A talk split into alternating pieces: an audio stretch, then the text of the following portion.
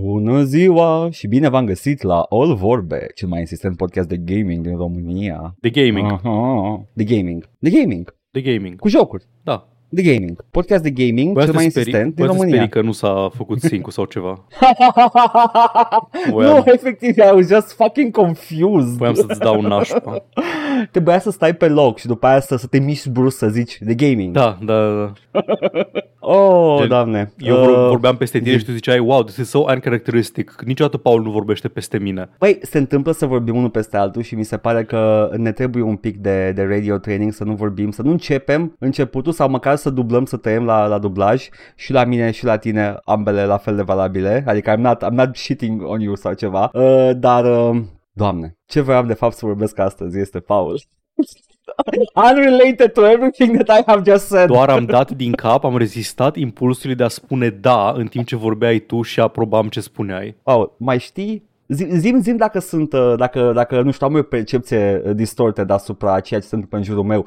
În general, nu, nu zice în general, zim acum pe ce urmează să zic. Mai ții minte artiștii aia care făceau planete cu spray-ul, Da. făceau Da, spacescape the stencil și era artists. this, Da. da, the stencil artists și erau this hot thing for a hot second, Yep, era, apăreau era la talent plin shows. În toată Europa de vest și central era plin în orice piață turistică, în orice hot tourist Da. spot, erau cinci din aia. Și ai avut moment, am avut momentul ăsta în care eram la un, uh, era- eram pus în fața unui astfel de artist, da? Și uh, eram cu cineva și uh, am, uh, uh, ăla făcea acolo și făcea chestia, arată frumos, adică e de ușor să obții ceva frumos pe chestiile alea. Uh, și mă uitam la el și am zis, ah, super, man, super. Și am plecat mai departe și altă persoană era absolut, like, vrăjită de, de cât de ușor făcea omul ăla și după aia îi încercam să explic, fă, uh, mă rog, eram și mai tânăr. Și am, nu-i mai scofal, adică îți fac și eu. Și ea, ok, da, fă, Ac- n-am spray, dar îți fac, adică e like, nu-i mare schemă, știi și credea că sunt,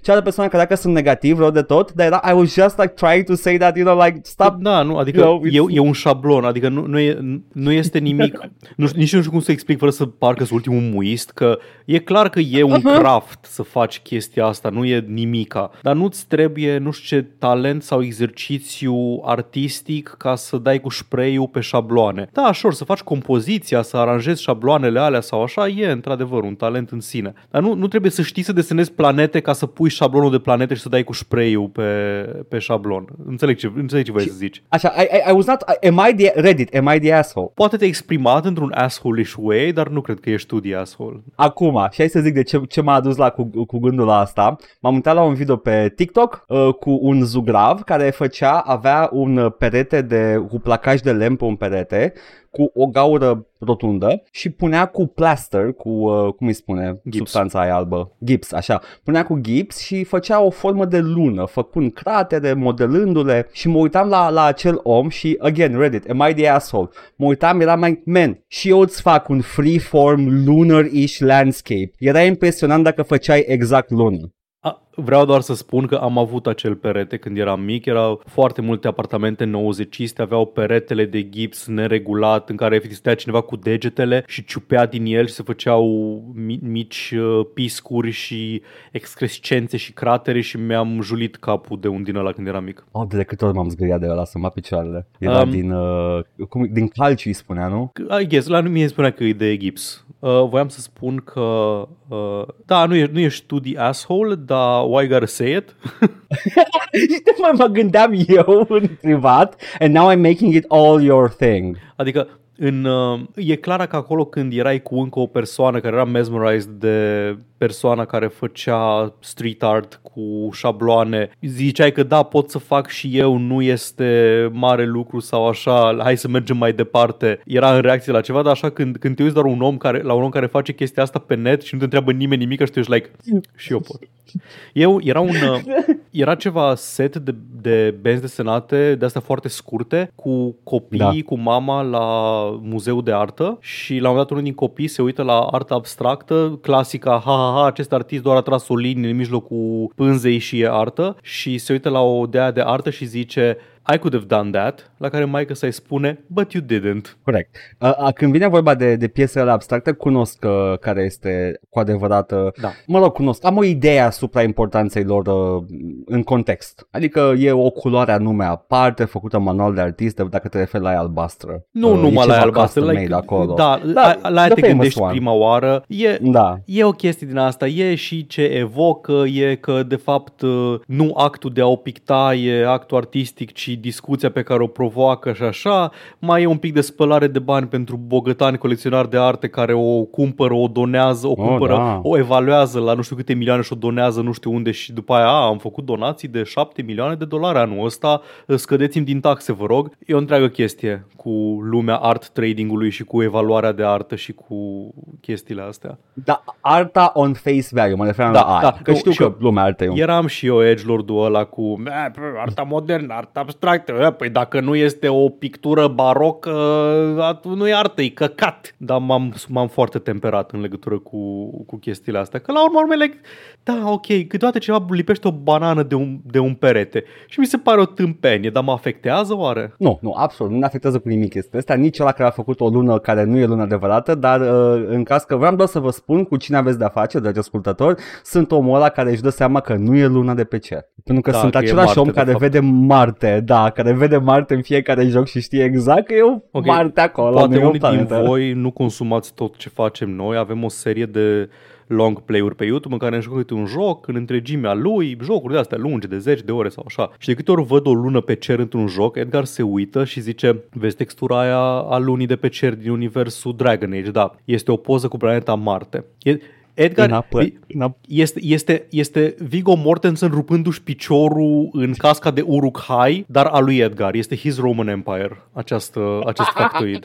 Nu că e factoid, că nu, nu o fac ca să fiu smug about it, mă supără. Mă supără că efectiv, like, you can make anything up, de ce trebuie să iei aceeași căcat cu canionul de pe Marte care se vede la o poștă? Like, Pentru tine, Neil deGrasse Tysonul României nu este un compliment. știu, că știu cum e Neil deGrasse Tyson, I know. Bun, Edgar, uite, Edgar jucându-se Doom. Um, aia e Marte, de fapt. as it should be. De fapt, Paul, de fapt, scuză-mă, dar Doom începe pe Phobos, nu știu dacă știai chestia asta. A, deci chiar poți să te uiți pe cer și să zici, hmm, aia e Marte. Da, da.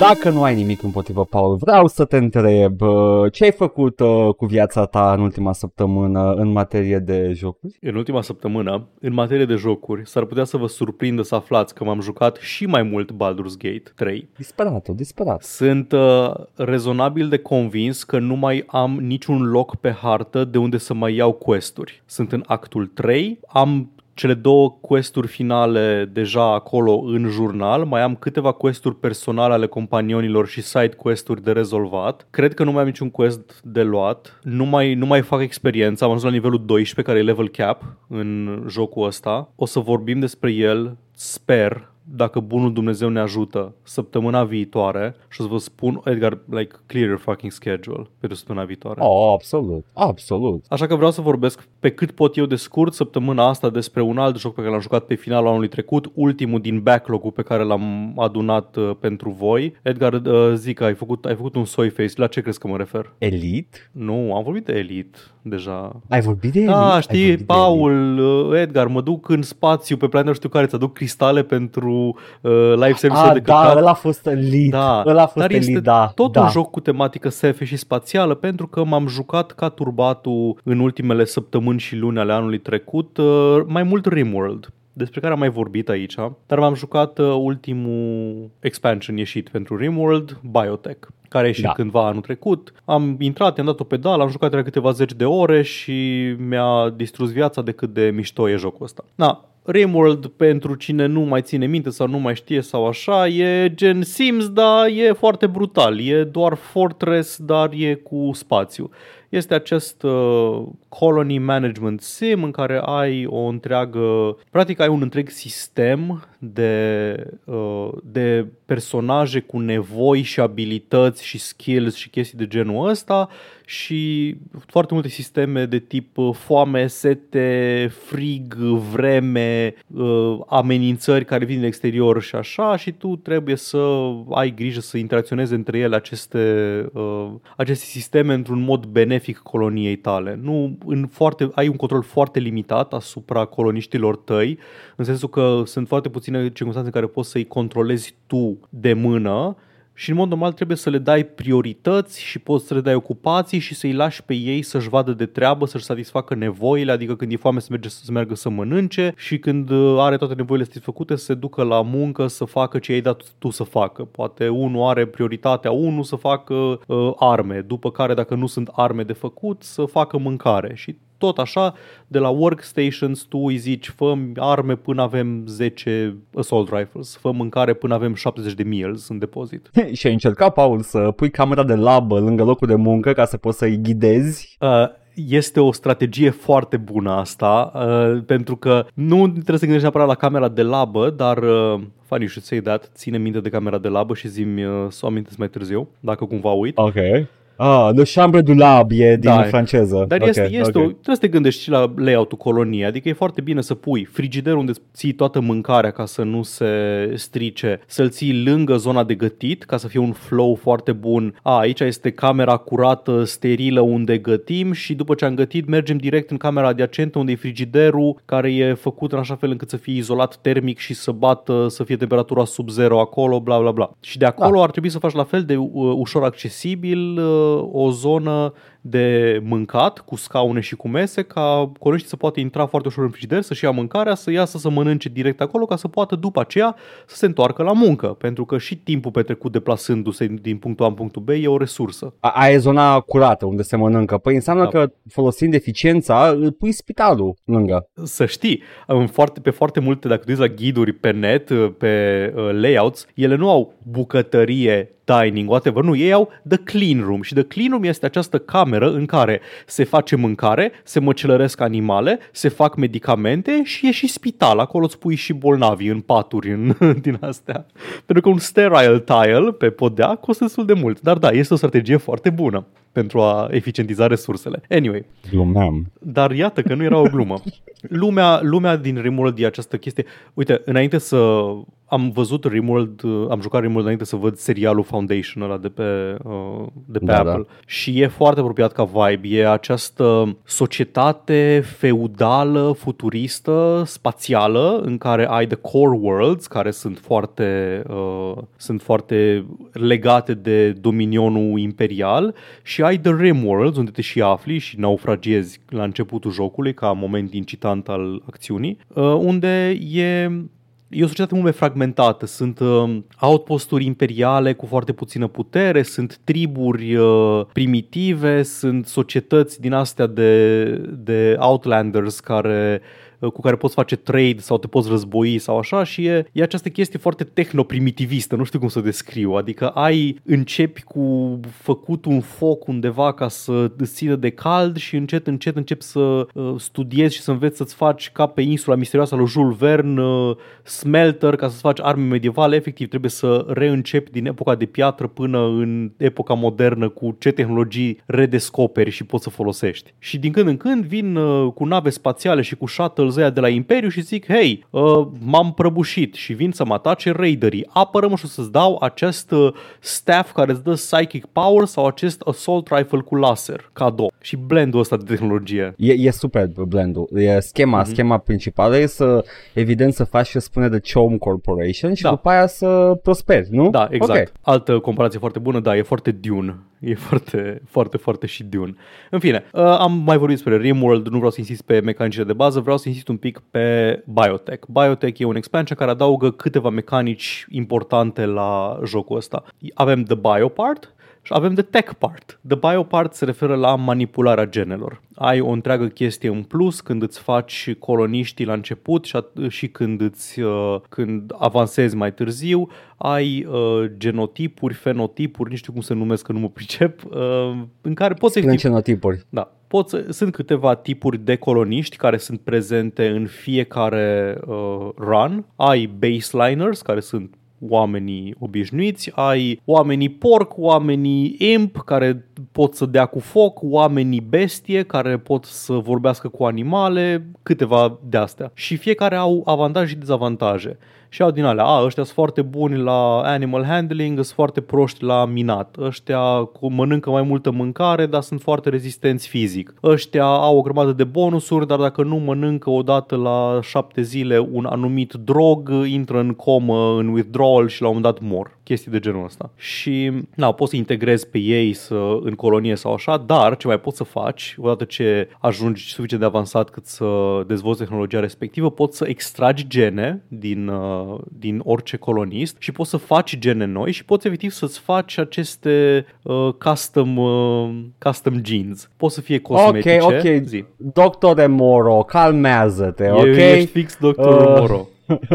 Yeah, okay. Ești like, ok, ăsta ăsta e DLC-ul uh, eugenie, Da. I get it. Exact. Este DLC o eugenie, poți să faci atât chestii uh, cosmetice, vrei, vrei colonie de cat girls, vrei colonie de o, omul lup care stă rezemat de un copac, uh, omul lup cu coarne care se gândește la cât de... Uh, care își romanticizează singurătatea melancolică. Dar poți în același timp Uh, astea cosmetice sunt gratis, în sensul că nu au niciun drawback sau așa, e doar că vrei tu să arate într-un anumit fel uh, colonii și tăi să fie cu coarne, cu nu știu ce, dar pot să fie, în același timp, uh, chestii care le dau bonusurile de care ziceam mai devreme. Ăsta nu ia damage mai puțin, ăsta lucrează mai bine, ăsta e mai bun la cutare, mai prost la cutare. Și acolo trebuie să faci clasicul, clasica manevră de game design, e un balancing act. Orice chestie pozitivă trebuie contracarată de o chestie negativă. Adică, dacă i-am pus un plus într-o parte, ți pun un minus în altă parte sau, dacă nu, va avea o, nu mai știu cum se numea, metabolic rate sau ceva de genul ăsta, metabolic efficiency, mai prost. Adică trebuie să mănânce mai multă mâncare ca să se mențină în viață. Cam asta e uh, Da, mecanica. da, da, ok, ok. Deci dacă eu acum mi-aș face mega brațe, da, Da. ca să minez mai bine Da. pentru tine, Overlord-ul. Trebuie să mănânci mai mult. Trebuie ori să Ori fii mai, trebuie să mănânci mai ori, mult. Da, ori să fii mai prost la vorbi cu copii. Exact. Deci uh, înțeleg, înțeleg uh, că trebuie să mănânc mai mult, că are sens, e mai multă Da, energie da, așa consumată. Dar, dar asta nu se contracarează dacă îmi dai, nu știu, picioare mici. Poți să fii foarte bun la research, la skill-ul de intellectual, dar uh, trebuie atunci să fii mult mai prost la plantat uh, secară pe ogor. It doesn't work like that. Ok, but it's fun. It's a Da. good game mechanic. I like it. Bun. Și poți face o grămadă de chestii. Apropo de camera de labă, tot pe partea de genetică ai uh, o mecanică foarte importantă, nouă, copii. Poți să Breeding, faci copii. ok, ai scuze. breeding, da. Efectiv breeding. Ok. Și dacă, dacă iei oameni uh, și îi înrobești, poți să fie submissive. Ok, așa. Um, Am sunt sigur că e și asta o, o chestie viabilă pe care o poți face Este, în absolut. RimWorld. Like, nu? N-am, absolut, niciodată da, n-am, da, n-am yeah. jucat uh, ghilimele evil în Rimworld, dar mulți oameni care joacă Rimworld zic gen, a, ok, păi am capturat raiderii ăștia, o să-i bag la pușcărie, o să le recoltez organele și bla bla bla. Yeah. Like, poți să faci niște chestii absolut odioase în jocul ăsta dacă vrei, if you choose to, which I don't. Așa, ăștia coloniștii au o șansă să pornească o romanță și dacă pornesc o romanță între ei uh, o să, fie, o să aibă un mood buff dacă îi pui să doarmă în același pat și dacă dorm în același pat au o șansă să conceapă un copil. Și tu poți să le zici dintr-o de asta de dintr-un dashboard de control, hei, uh, să încerce explicit să facă copil care le crește la 400% șansa de pregnancy sau să rămână normal la 100% sau avoid having a kid care le scade la un procentaj foarte mic. Sau poți, sau poți să le faci vasectomie dacă vrei. Ok. ok. Also a thing. să apucă, să apucă Gicu și Gica coloniștii să facă, să bagi în pat și d- după aia overs your voice. Ce faceți acolo? Ați încercat să faceți copil? Încercați mai tare, vă rog. Oh, ok. Așa. Pește sub pat să fie băiat, că avem nevoie la mine. Da, exact. Na, ideea e că pot să facă, pot să facă copii, dacă fac copii, după o, anumit, o anumită durată de timp uh, uh, femeia naște, după ce naște, uh, ai un colonist nou care e bebeluș, care e evident nu face nimica, la vârsta de 3 ani devine autonom, adică se poate plimba și din asta și acolo începe o chestie interesantă. Are așa numitele growth tiers. Poți să asignezi, uh, să desemnezi coloniști să aibă grijă de copilul respectiv și îi crește un trait de educație, adică să, ori poate să facă el activități, să deseneze pe pereți, să fugă prin natură, așa, și asta îi crește cumva acel growth, nu știu, e un procentaj acolo și pe măsură ce da, de cât da. timp trece, dacă are procentajul la foarte sus, avansează niște cifre către un anumit tier. Odată la cât va, practic cât își menține tirul la cât mai sus, la un maxim de 5, va avea mai multe bonusuri la următorul uh, growth moment. De exemplu, primul e, nu mai știu, la 5 ani sau ceva de genul ăsta, deci la 3 ani nimic. Tu încerci să-i umpli ziua cu activități de astea, să învețe lecții, să așa, în care, în momentul în care mai prinde skill-uri, îl învață cineva, se uită la ceva cum uh, lucrează și face cămăși și învață un pic de crafting skill chestii de genul ăsta. Dar cel mai important e să-i umpli acel uh, growth meter și dacă l-ajungi la tirul 5 din 5, uh, o, când vine growth momentul la 5 ani, te lasă să alegi un trait, te lasă să alegi o pasiune care va avea bonus după aceea crește într-un ritm mult mai mare, că skill-urile cresc ca în Elder Scrolls pe măsură ce le folosești și așa mai departe. După aia următorul la 7 ani și după aia la 13 ani, la 13 ani sunt la momentul de maturitate. Maturitate însemnând că sunt coloniști full considerați cu drepturi de pline da. și poți să-i pui la muncă și din astea. Na. Și în, uh, în ideea asta e interesant că, practic, dacă te ocupi de ei, ai o libertate mult mai mare în a, în a îi uh, modela cum vrei tu. A, vreau să aibă trait-ul ăsta, ai, nu știu, de ales din 5 trait-uri în loc de unul singur și atunci, în loc să fii obligat să alegi că e pyromaniac și îți dă foc la asta, poți să alegi să fie night owl, adică, a, ok, ăsta e persoană de noapte și are bonus dacă lucrează noaptea, de exemplu gamer, trade yeah. de gamer. Dacă nu te ocupi de ei, ai, poți să alegi un singur trade și nicio pasiune la tirul respect. Na, anyway, asta e cam asta e mecanica de crescut copii. Și apropo de camera de labă, ai inclusiv uh, mecanici mai târziu de inseminare artificială, de concepție in vitro, de mame surogat, de oh, like orice căcala de care te poți gândi pe partea asta. Oh, e the, the Chinese milking room. Da, e efectiv the Chinese milking uh, room. They won, they tied us to a table and they milked us. Așa. Bun, asta e, deci asta e partea de genetică, asta e partea bio din biotech. Și mai avem partea de tech din biotech care uh, ok, deja jocul avea o grămadă de augmentări pentru personaje, brațe bionice specializate care pot să facă chestii, astea existau deja. Au adăugat un nou tip de colonist. Ai câteva roluri specializate în, uh, în asta care existau de dinainte. Ai leaderul, ai the production specialist, bla bla bla. Fiecare hartă pornește cu uh, an ancient war spider ruin. E un fost uh, walker imperial care a picat și așa. Și la un moment dat, când ai tu chef, poți să mergi să distrugi ruina aia care are așa un, uh, un beculeț care tot pulsează și să iei The Ancient War Spider Core de acolo. După ce tragi în el suficient, o să vină să te atace, nu mai știu, explodează chestii, te atacă niște roboței care îl apără, whatever. Și ăla ți-l poți implanta într-un colonist și acel colonist devine la un moment dat a mechanitor. Și pe scurt, ce face acest mechanitor este să creeze și să controleze roboței care fac chestii. Roboței care fac curat, roboței care cară, roboței care ajută la muncă, roboței care se luptă, roboței care sunt uh, mega ultra war warhound uh, flamethrower robot și așa mai departe. Când moare? uh, când moare îi scoți frumos chipul din cap și îl bagi în altcineva. Ah, ok, ok.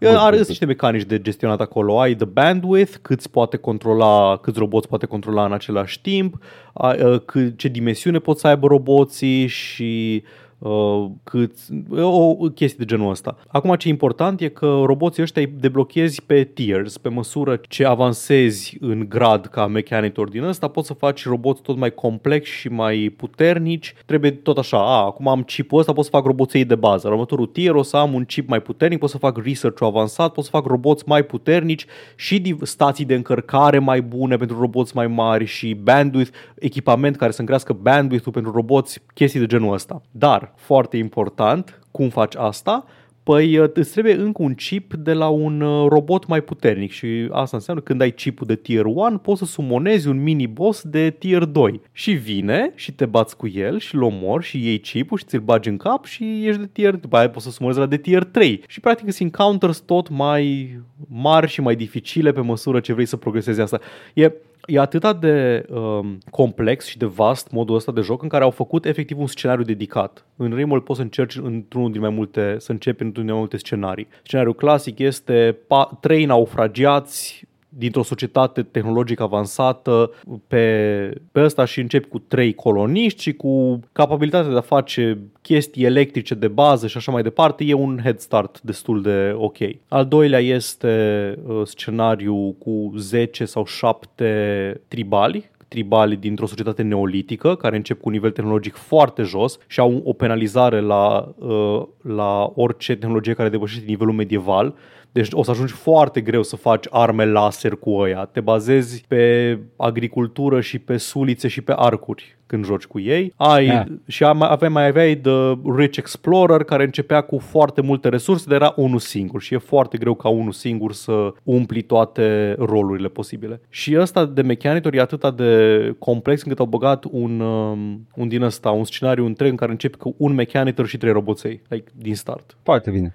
Anyway, e, e super interesant. Poți să faci acum de căcaturi sau așa. Ultima chestie despre care, despre care mai vreau să vorbesc din Biotech e că au băgat vampiri în joc. A? Doar așa, au băgat vampiri. Jocul are, Rimworld avea de dinainte sistemul de ideologie pormanteu de ideologie și religie, în care e, e similar cu cum sunt structurate religiile și în ceva cum e Crusader Kings, de exemplu. Ai percepte de care trebuie să te ții și virtuți și păcate și chestii de genul ăsta și câteva chestii importante numite meme hehe, care îți dau bonusuri. Poți să fii transhumanist, aia înseamnă că ai avantaj la folosit chestii bla bla. Poți să fii canibal, înseamnă că ai mood bonus dacă mănânci carne de om. Poți să fii bla bla bla bla, o grămadă de chestii. Și au băgat vampirii. Vampirii sunt o combinație de obiecte specializate, tehnologice și ideologie din asta, ideologie. Au mood bonus dacă beau, uh, nu mai știu, are, are alt nume, în hemogen, cred, Lazm. sângele. Ah, okay. Da, e hemogen.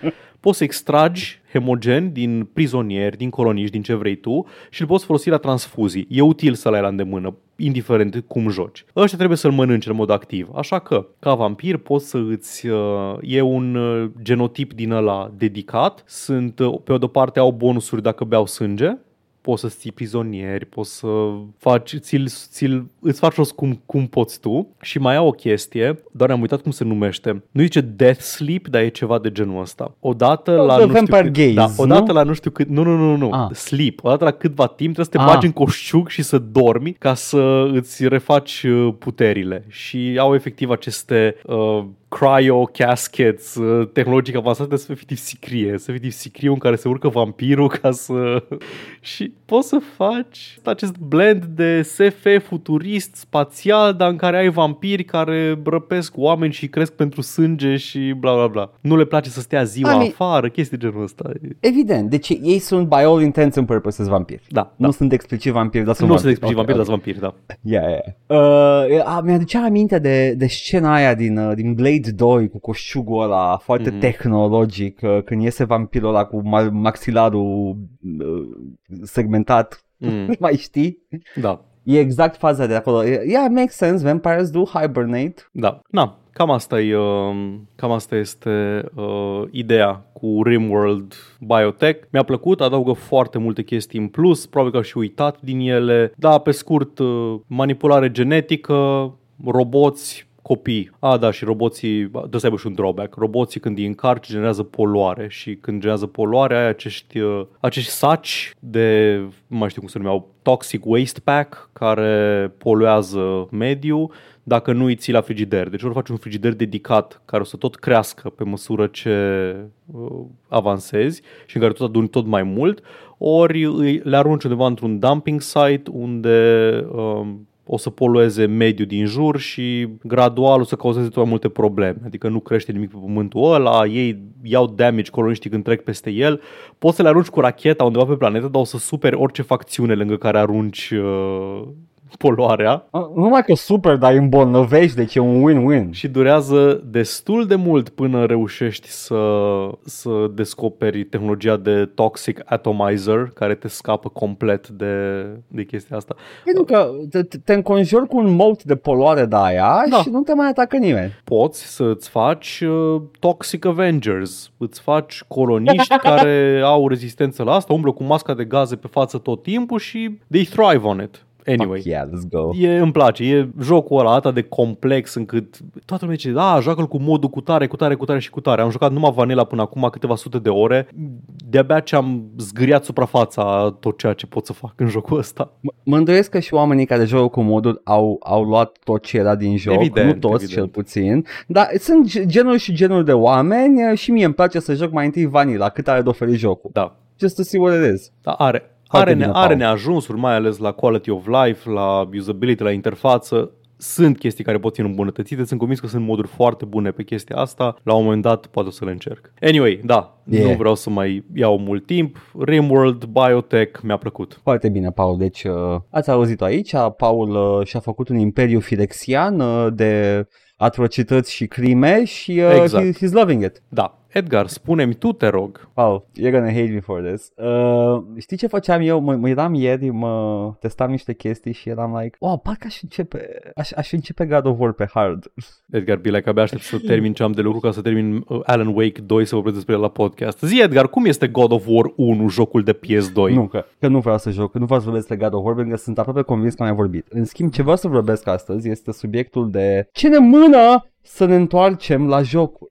Uh, că și tu te întorci la jocuri, Mă ai întorc la jocurile jocuri. tale. Da, da. Ai? Ai? Uh, chiar și noi care avem foarte puțin timp liber să mai jucăm și jocuri în afară de jocurile pe care le jucăm pentru conținut și alte chestii să mai vorbim, uh, ne mână ceva să ne întoarcem la un joc vechi. Vreau să încep eu eu niciodată, aproape niciodată, dacă un joc are o poveste sau un single player, nu o să-l joc pe un nivel de dificultate foarte challenging, mă doare la bască că se trivializează jocul, vreau să văd povestea, pentru că e, e prea, uh, it's too distracting ca eu să vreau să văd mai multă poveste până se termină, plus chinul de a mă lupta cu jocul și mecanicile, care este o distracție uh, de sine stătătoare în capul meu, așa că trebuie mai întâi să văd povestea și după aia, uh, yeah, sure, hai să băgăm, dacă, dacă într-adevăr mi-a plăcut jocul, voi băga uh, mai greu. Și God of War e unul din jocurile la care mă întorc tot timpul uh, și vreau să-l termin pe God, nu pe God Mode, pe Hard Mode. God Mode e ăla pe care îl deschizi. Uh, poate și pe God Mode, cine știe, că nu e atât de dificil. Am terminat Devil May Cry pe Dante Must Die sau care dacă era ăla de eu mor tu pe Da, ei dintr-una, un- nu și ei ei- pe tine. A, ăla, ă, da, ăla Nu, de... Da, nu. da, da, știu, știu. Doar tu îi omori. Nu, nu, ba nu, ba nu, că e, e Ei te reciprocă omoară treaba, din că mi se prima pare și că tu nu dai se- damage normal. și tu, da. Am terminat pe ăla așa odată când eram, aveam mult timp liber în liceu. Uh, sure. Uh, este... Mă mână ceva să, să mai încerc la jocurile de genul ăsta, la, la uh, beat'em up-uri de ăsta, third person. Spectacle fighter, cum zicea tot Biscuit. Uh, Paul, ce te mână pe tine să te întorci la jocuri și în ce termeni? Mai de mult, când aveam mai mult timp liber și nu aveam chestia asta de vreau să mă joc sau să vorbesc despre un joc pe săptămână, rejucam jocuri mai des. În special uh, CRPG-uri. Aveam o pasiune foarte mare, în special în uh, liceu, să rejoc CRPG-uri. Ac- Am Fallout 1 și 2 le-am jucat de câte 3-4 ori fiecare. U, am jucat cum am vrut eu, cu moralitatea mea sau așa. Acum hai să joc cu un, uh, un malac prostălău pe melee, pe fists și poate pe big guns care e evil și violent și poate are intelligence 3 și poate să vorbească numai în onomatopee. Nu? Și joc așa. Bun, acum vreau să joc ca uh, fem, fam fatal, asasină, stealthy, sniper rifles, bla bla bla. Și am, am tot rejucat așa de câteva ori. Am jucat Cotor 1 iară de vreo 3-4 ori pe light side, dark side și cu build-uri diferite, practic să văd ce îmi poate oferi un joc de ăsta care are, se laudă cu libertate de a alege, să văd ce îmi poate oferi la, la fiecare rejucare. În anii recenți n-am mai avut uh, luxul de a face chestia asta cu o, um, o singură din asta uh, excepție notabilă, deși acum jucând Baldur's Gate 3, efectiv la fiecare căcat pe care îl găsesc, like, uuu, îs curios cum ar merge asta dacă aș juca altcumva jocul ăsta și sunt în pericol să-l încep iar în secunda în care îl termin. E o varietate și e foarte ofertant jocul. Așa, jocul la care m-am reîntors recent, tot din categoria CRPG, e Disco Elysium. Disco Elysium l-am jucat în 2020, l-am terminat, l-am reînceput a doua oară imediat după, deci l-am jucat de două ori back-to-back. L-am jucat mai târziu o a treia oară, ca să văd încă un, uh, încă un tip de playthrough complet diferit și încă o a patra oară l-am jucat după ce a ieșit Final Cut, ca să văd Final Cut și a patra ideologie pe care nu o văzusem. Acolo iar era o chestie că mi oferea câte ceva diferit la fiecare playthrough. Se juca diferit, se comporta diferit. Dar nu doar asta te trimite înapoi la jocuri. Famously, la tine. Nu, nu-i ca să vezi mai multă poveste, mai multe reacții, mai multe alegeri. de obicei un challenge. Uh, God of War mi se pare, uh, mi se pare like, uh, mult mai ușor de reluat la un nivel mai mare de dificultate pentru că tot ce trebuie să faci este să hit your damn blocks uh-huh. și uh, nu te atinge nimic în God of Da. War, nici pe God mode, nici pe nimic. Uh, dar Devil May Cry e mai tehnic de God of War. Da. Știi, ăla, ăla am nevoie de mai mult timp, am nevoie să get into it, să le învăț iar să văd cum sunt mișcările. Ceva Mm, similar just for pentru fun. mine sunt jocurile From Soft. Dar la fel Mhm. și acolo pot, am, am foarte multă varietate, adică pot să... God of War îl joci la fel de fiecare dată, adică nu joci fundamental diferit. God of War 1, uh, da, e, n-are niciun pic de, de variație, e la fel, e aceeași Da. chestie, numai că e mai greu, Da, basic. la Dark Souls, a, bun, păi acum o să mă joc cu Dex. Whatever, e cu alte arme, alte strategii, alt build, acum joc Spellcaster, adică am, am varietatea asta. Dar dacă ar fi să zic un joc la care am revenit de multiple ori, sau mă rog, o serie de jocuri la care am revenit mul- de multiple ori fără să-mi dea nimic în plus, jocurile Naughty Dog. Am jucat de cel puțin câte două ori fiecare Uncharted și o a treia oară m-am uitat când se juca partenera mea, Mădă, se juca jocurile și efectiv doar stăteam și mă uitam încă o dată, că îmi, plac, îmi place jocul, îmi, place, îmi plac poveștile, îmi plac astea, îmi place să mă uit la Nathan Drake uh, comițând atrocități și după aceea făcând glumițe sarcastice către celelalte personaje din cast. Last of Us, l-am Ție jucat de îți place? două ori, la fel. Doar că am vrut să joc chiar de Last of Us. Uh, îți place când face Nathan Drake uh, lefunii, când Mhm. face crime, mie îmi place să văd pe Kratos cum face în timp ce face crime, deci e Da. cam aceeași chestie. Exact. Oh, ok. Și n-am chestia cu dificultatea pentru că asta oricum le-am început direct pe cel mai greu nivel de dificultate pe care l-aveam disponibil, mă rog. N-aș putea, n-aș putea că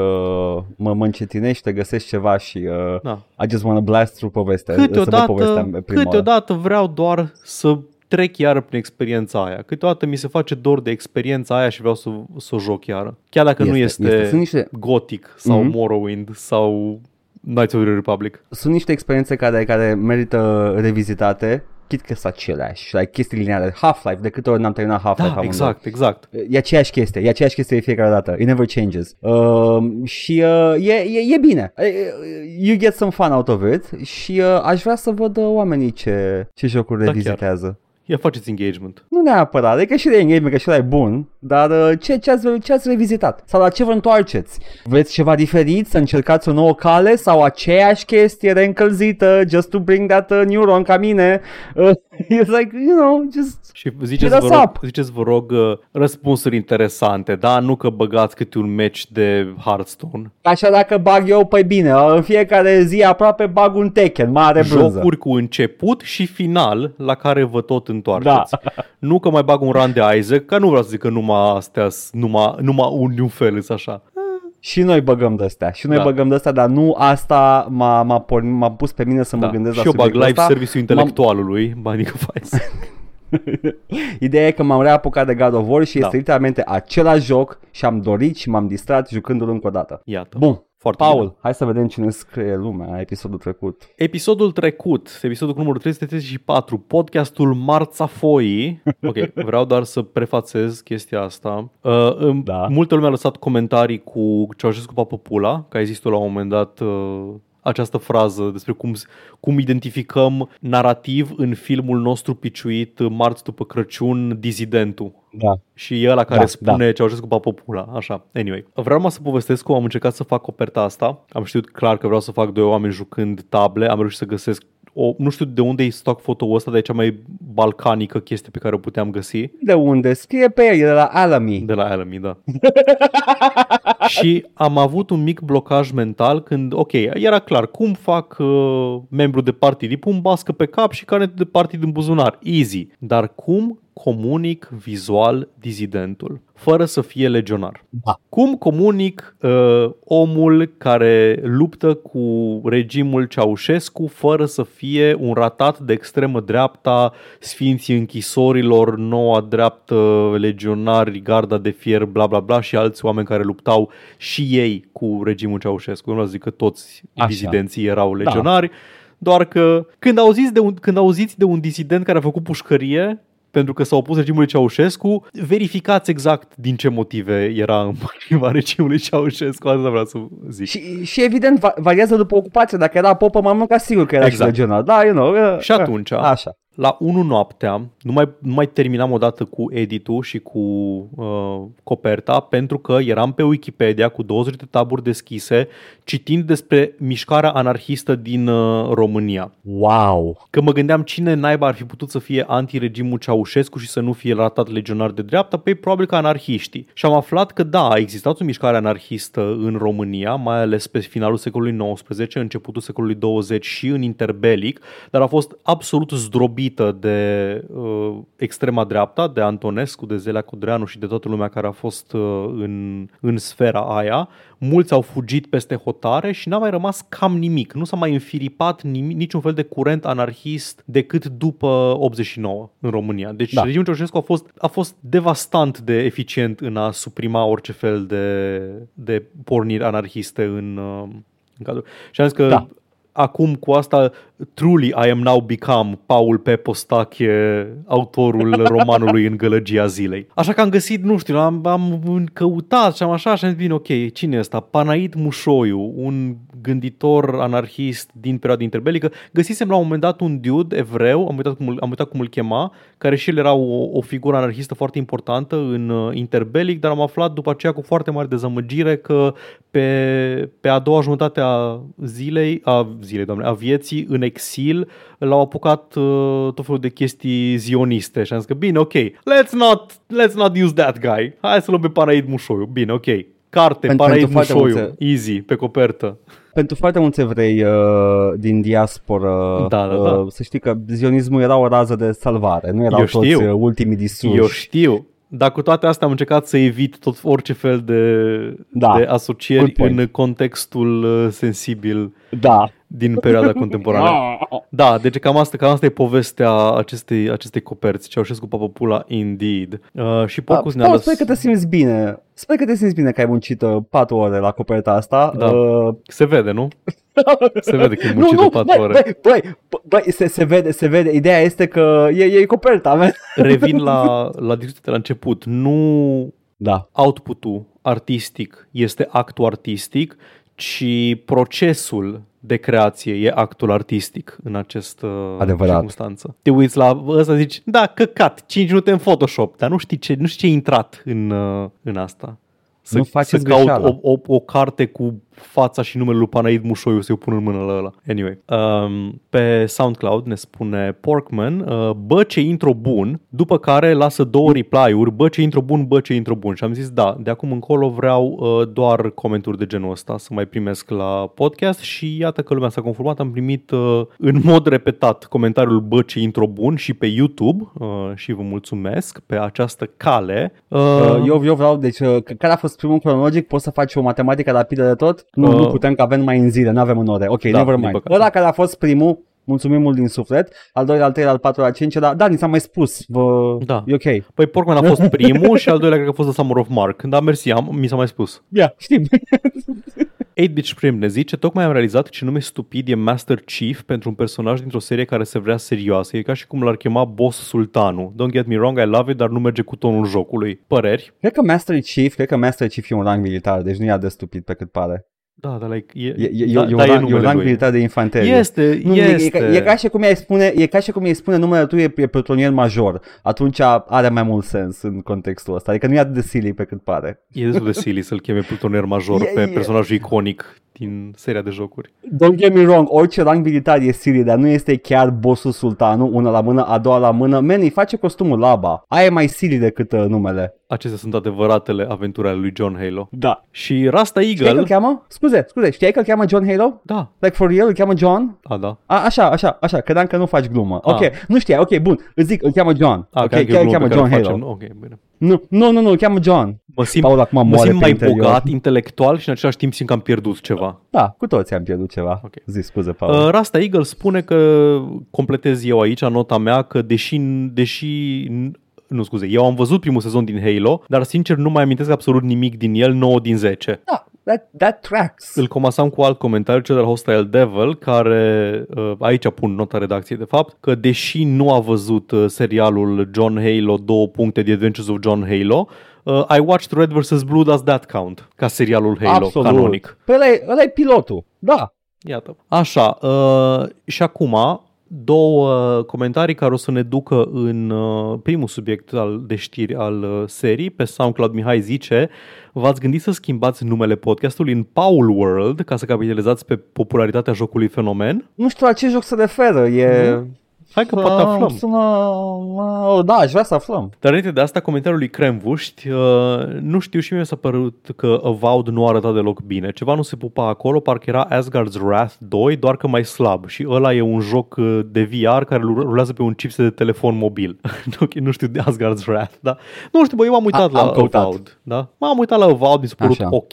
Adică, ok, lumea care zicea că părea slow și clunky și nu știu cum combatul de Avowed, poate nu-și amintește cum era de fapt Skyrim, pentru că arăta literalmente ca orice joc uh, Bethesda. Tot ce știu este că o să încerc probabil Avowed. Nu pare ceva ce... Nu, nu, nu, mi- nu, m-am uitat la el, l-am văzut în mișcare și nu e ceva ce m-a făcut să mă gândesc oh, this is kind of shit. Nu, e just like e ceva. Vreau să-l văd cum e. I don't Dar, know, a vedem. very salient point, Mhm. By the way, ascultând episoadele vechi de la podcast, am observat cât de hyped era Paul de The Outer Worlds și cum saliva după grosul modular narrativ al lui Daddy Avalone, ah, very poorly aged, uh, Ia, Da. că tre- ia că trec uh, imediat 4 ani și Outer Worlds e scheletul de la fundul piscinei. Oh, how the mighty have fallen. Băi, n-am jucat The Outer Worlds. Am, consensul pare să fie că e cam mid. Uh, nu că... Deci trebuie să-l jucăm, trebuie să-l jucăm. Da. Da. Acum nu pot să spun decât ce, ce mi se pare din ce am văzut efectiv din el și nu că e cam mid, e că nu face nimic excepțional Da, nou. asta e chestia. Adică știi, e doar... e, e, e Obsidian, ai așteptări, wow, e, sunt regii CRPG-ului și like, da, ok, ați făcut și voi un Bethesda map. Yeah, ați făcut New Vegas, but with the, with the, cum îi spune, with blackjack and hookers, I guess. Ceea ce e funny, pentru că New Vegas deja le avea pe ambele. Mă rog, Da, with Caravan uh, da, and da. uh, Ghoul uh, Sex Workers, I guess. But also blackjack and hookers, l-are pe toate New Vegas. Uh, dar uh, uh, trebuie să jucăm, trebuie să jucăm. Chiar vreau să joc, adică tot îl am, îl, îl am, l- am dat bani pe el.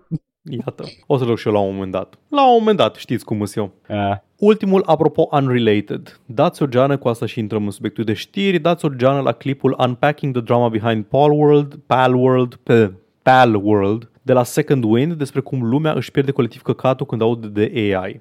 Da, am uh, urmăresc Da, da. uh, zi. Poți, pot să zic o glumă furată. Zic glumă furată. Dar uh, la noi e NTSC World, actually. Am auzit gluma aceasta furată. E de la Mircea. Așa, așa de da. Pe Discord. E de la Mircea? Da. Am văzut undeva pe Twitter. E destul E destul de facilă, ușor adică de nu... făcut, I guess. Da. ok, am văzut-o fiecare undeva. Ideea Da. este că, da, technically, dar da, haide, Paul, E, let's ce fucking rezoluție unpack ai de this. anul nou?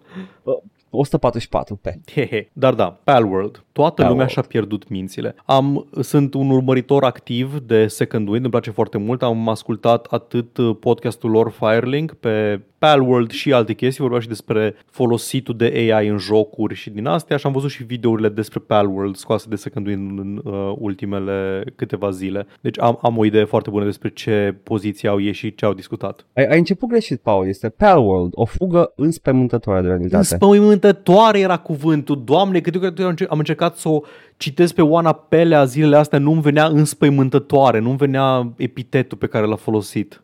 O fugă înspăimântătoare Așa. de realitate a fost cu adevărat Palworld în Iată că ai zilele titlul astea. episodului. Paul World, două puncte, o fugă înspăimântătoare de realitate. Bun, băi, lumea și-a pierdut colectiv și definitiv mințile, de, apropo de jocul ăsta, ca să vă dau un pic de context. Da. Cândva, acum două săptămâni, că era apărut și săptămâna trecută, dar n-am vorbit despre el, că de-abia ce începea să se contureze discursul din jurul acestui joc, o companie numită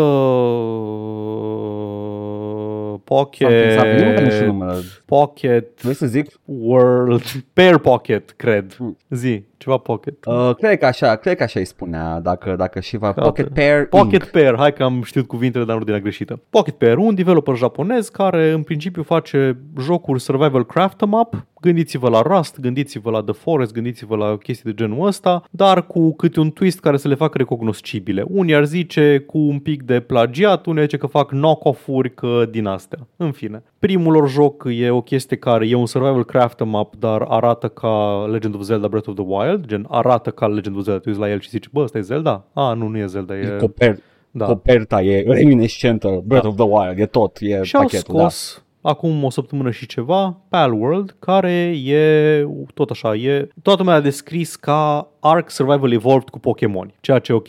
Fair enough. E, faci, faci crafting, faci din astea și uh, ai Pokémonul de dinozauri. Cu- Mă rog, nu sunt Da. Pokémoni. Sunt animale uh, foarte ghiduși desenate, cu designuri interesante, dar te uiți la ele și zici, bă, o fi un Pokémon sau e altă creatură? M-am uitat două ore de video, două Mhm. ore de gameplay de, de Pal World uh, și uh, literalmente fiecare animalus din ele era like, man, ăsta e un Pokémon. Da, Bine, este un mă, ăsta Pokémon. nu-i Squirtle Doar ca să with dau the Google- serial numbers filed Da. off. Da. Doar, doar, doar ca să văd la fiecare că, da, man, e, uite, e un pic diferit la originalul ăsta e altfel. Acum, uh, there's a lot of uh, talk Și- about that, but let, let's not get ahead of ourselves. Zi. Mulți oameni, și nu doar oameni, că pe Da. lângă oameni și fanii Nintendo mai ales, uh, Oh, și-au Doamne. pierdut complet mințile.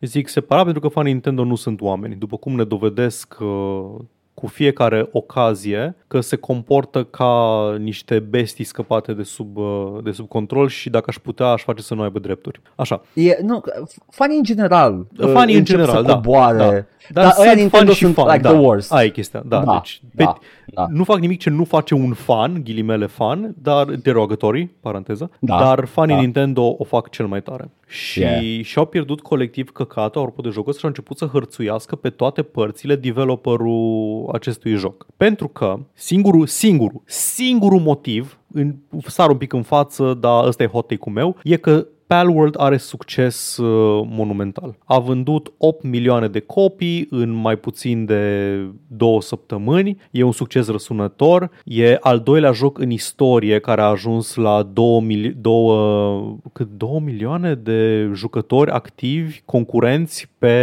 uh, Man, da, Steam. a avut, a, avut niște, a avut niște cifre absolut uh, năucitoare. Good Da. for them. Uh, e, uh, mi se pare că like, pentru o secundă cu toții, toată lumea a orbit Da. uh, și a uitat cine e the underdog here. Da, e exact. fucking niște rupți în cur care Da. au făcut un uh, Pokémon cu arme. Exemplu. Yeah, man. Au căutat nu știu câte luni de zile o persoană care știe să facă uh, mecanici de shootere pentru jocul lui, nu au găsit în, în Japonia și au ajuns la un dude care lucra casier la ceva convenience store, dacă era în Japonia probabil că un 7-Eleven și Probabil, da. care a învățat singur să facă din astea și l-a luat pe ăla să facă uh, mecanicile de shooting. Deci e o chestie, e un grup mic, e un grup ragtag, adică, ca idee, nu sunt singurii sau primii care au făcut uh, niște knock-off-uri de Pokémon, nu sunt singurii sau primii care se inspiră mai mult decât, uh, decât să zici că e inspirație sau omagiu și doar că, bă, voi, voi straight up vreți să faceți Adidabis, uh, Adidabisul Pokémonului, dar sunt primii care au avut succes. Și pentru că au avut succes, Da. toată lumea l-a sărit în cap. Și încep cu primul grup, fanii Nintendo, care îi acuză de plagiat. Uh, E, două dracu. la un moment dat au apărut thread-uri pe Reddit, că acolo se organizează oamenii care au a good case to make. Uh, Se scandalizau că au luat literalmente modelul poligonal de Pokémon și au pus altă textură peste el. Ca după aceea să vină ăla care a postat original să zică că m-am uitat mai atent și pare că nu, de fapt nu e același lucru, but my point still stands. Man, da, au copiat niște forme de animăluțe drăgălașe. Da. Yeah.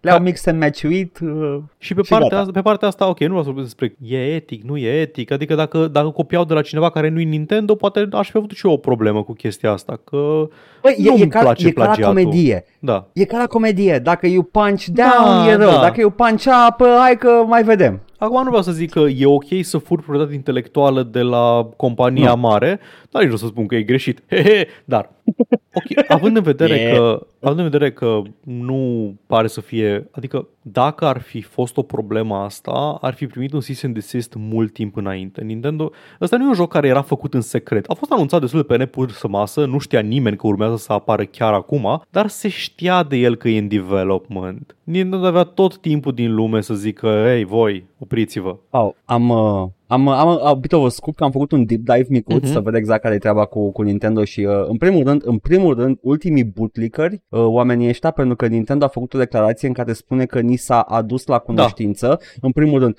that's bullshit. Știau deja de el. Evident că a știau doua deja. la mână sunt absolut convins că li s-a și adus la cunoștință de ultimii bootlickeri Au de pe net. zis, au zis, le-am trimis personal la Nintendo Da. plângere că vezi așa, altul care vă fac eu plângerea penală sau nu știu. Bă, oamenii și-au pierdut Deci, mințile doar pe Cineva a spus că I am willing to testify in court. Da, La I'm aia te willing to gândești. testify in court. Ca ce? Am gustat uh, cizma domnului Nintendo Miyamoto și sunt dispus, Doamne, iartă-mă. Literalmente pârcioșii primesc castane. Holy Dă-te fucking dracu. shit. Vedeți că roadeți osul, doar așa ca idee. Da, ultimul hal, Jesus, ultimii oameni. Ideea este că Nintendo, uh, în schimb, a luat uh, acțiune imediat la alte chestii, la instant. Da. Uh, e un mod care Da. înlocuiește uh, animăluțele în Pokémon, actual Pokémons, care a fost imediat dat jos de Nintendo. Da. Ceea ce, Uh, și, ok, uh, dreptul lor. Ia, e proprietatea lor intelectuală. Uh, Nexus Mods nu o să-l mai hostuie deloc pentru că, again, nu se pune cu Nintendo că e o companie mare. În schimb, ce...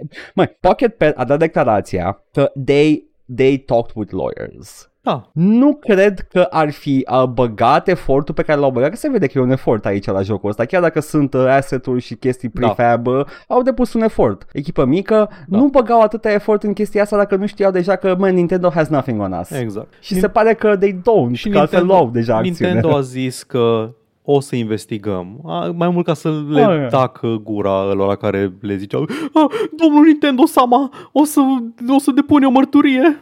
Uh, îmi fac eu Son Deci, Goku nu, pentru dumneavoastră. Jocul, e- e- forma jocului pe care o are acum nu poate fi, din ce am văzut și pe la avocați de pe YouTube care au discutat chestia asta, nu poate fi atacat atât de ușor, if at all, Da. în instanță, este Acum. it's a derivative work, e complet legal, Da. formele sunt diferite. Bun, acum, câteva, câteva aspecte aici care, pe care vreau să discut un pic. Primul ar fi că nu știu cât de bine ar fi pentru Nintendo să se asocieze public și direct cu imaginea acestui joc, pentru că acest joc are Pokémon Edgy. Căutați Palworld pe Google și prima imagine ca să vă arat, o să vă apară, o să fie acest uh, Pikachu, dar e o pisică și are un rânjet de Cheshire Cat foarte malițios și are o armă de asalt în mână. Și nu cred că Nintendo, compania care face jocuri pentru copii în primul rând, vrea să fie persoana care se duce în în sala de judecată și zice această pisică care rânjește malițios cu arma de atac în mână este ceva ce eu dețin de fapt. No, man.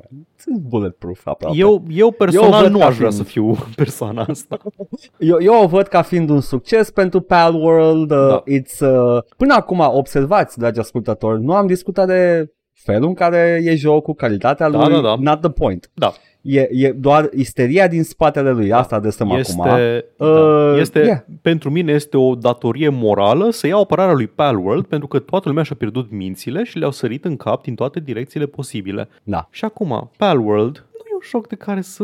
Nu, nu înțeleg că e popular, că lumea a sărit pe el, că e the hot new thing. E un joc uh, single sau multiplayer sau online, costă 30 de dolari, e one-time payment. A fost un articol pe Eurogamer, holy fucking shit, era review-ul lor. Și concluzia era ceva de genul că Palworld e un joc manipulativ, exploatativ, că e clar că nu e artă, ci e un produs. Asta e al doilea vector de atac împotriva lui Palworld, vectorul jurnalistic. Că e, e un A trezit produs. Eurogamer. Da, you're, you're a mark. You're a mark and it knows it și te tratează ca și cum ai fi a mark, adică o țintă pentru escrocherie, vrea să te facă de bani sau așa. La care Paul Tassi Pentru- de la Forbes a Mhm, dat mhm, quote la mhm. chestia aia și a zis doar Palworld is a $30 game with no microtransactions. Da. Și da, e, o- like, e furthest away from a product pe care îl Deci, vezi în AAA. nu că Da. poate, poate să aibă dreptate, absolut. Adică, da, jocul e o chestie foarte, e un produs, e ceva care vrea să se vândă, nu e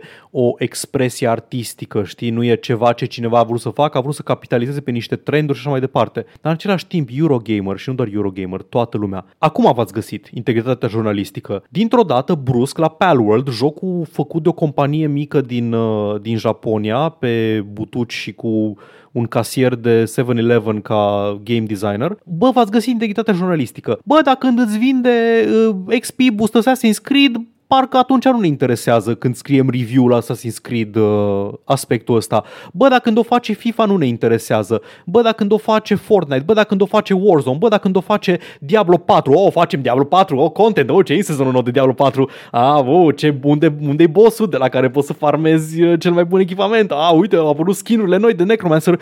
Bă, dar să-mi bag pula, acum, acum v-ați trezit. S-a găsit pe jos oh, integritate. Își citesc un titlu despre Citește. Suicide Squad. Citește un titlu despre Suicide, Suicide Squad. Squad jocul care are live service model, da? Cu e, chestii care te da, da. exploatează, da. cu microtransacții, da, da. cu așa. Suicide Squad devs layout battle pass, uh. endgame plans, mm. and they sound puncte, puncte, puncte good? Oh, wow, mersi. E cumva de pe Eurogamer? Pe Kotaku. Ah, sper că l-ai găsit pe Eurogamer. It's, it's nu, nu am găsit pe Eurogamer, da. exact. Dar este aceeași da. tip de chestie. Este, da. uh, toate, toate uh, outlet de presă sunt mult mai rapide de a arde niște poduri la small bean uh, developer da.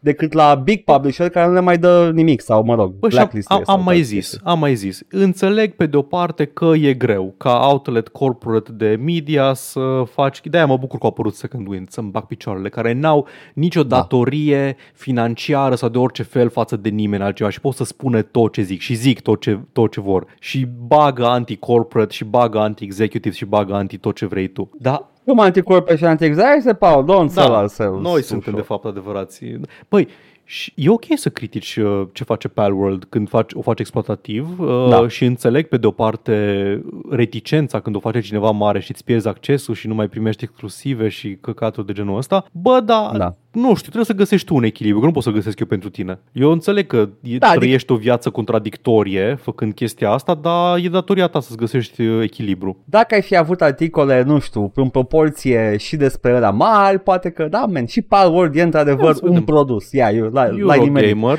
um, Diablo 4. Hai și niște headline-uri de pe Eurogamer de la Diablo 4. Ce pula mea. Te rog, ah, Diablo 4 Review. Richness, Luxury and Compromise. Hai că nu intrăm în detaliu, ah. dar uh, poate că aici pare că ar fi și un pic de critică, să zicem. Așa. Așa. Uh, Diablo 4 will receive annual expansions, Blizzard confirms. Hai să scanăm un pic articolul ăsta. Bravo. Bla bla bla. Cum vor fi released, uh, priced is still unclear, ok. When asked how long, așa, uh, Dexerto said that it would do it for many years, we've got plans. Citat, citat. Before all that, Diablo 4's uh, season launches in October and sees you hunt, hunting vampires. You'll join Eris, a seasoned undead slayer voiced by așa, așa, așa, who joins the fight alongside you. Bun, ai făcut press release. Bun, tare. Hai să, da. hai să intrăm rapid de tot în uh, review. Hai să căutăm concluzia de la capăt de la review și după aia mergem mai departe, că nu vreau să, să fac Gamergate 2 acum. Sau? da, ăsta era corectul. For good reasons.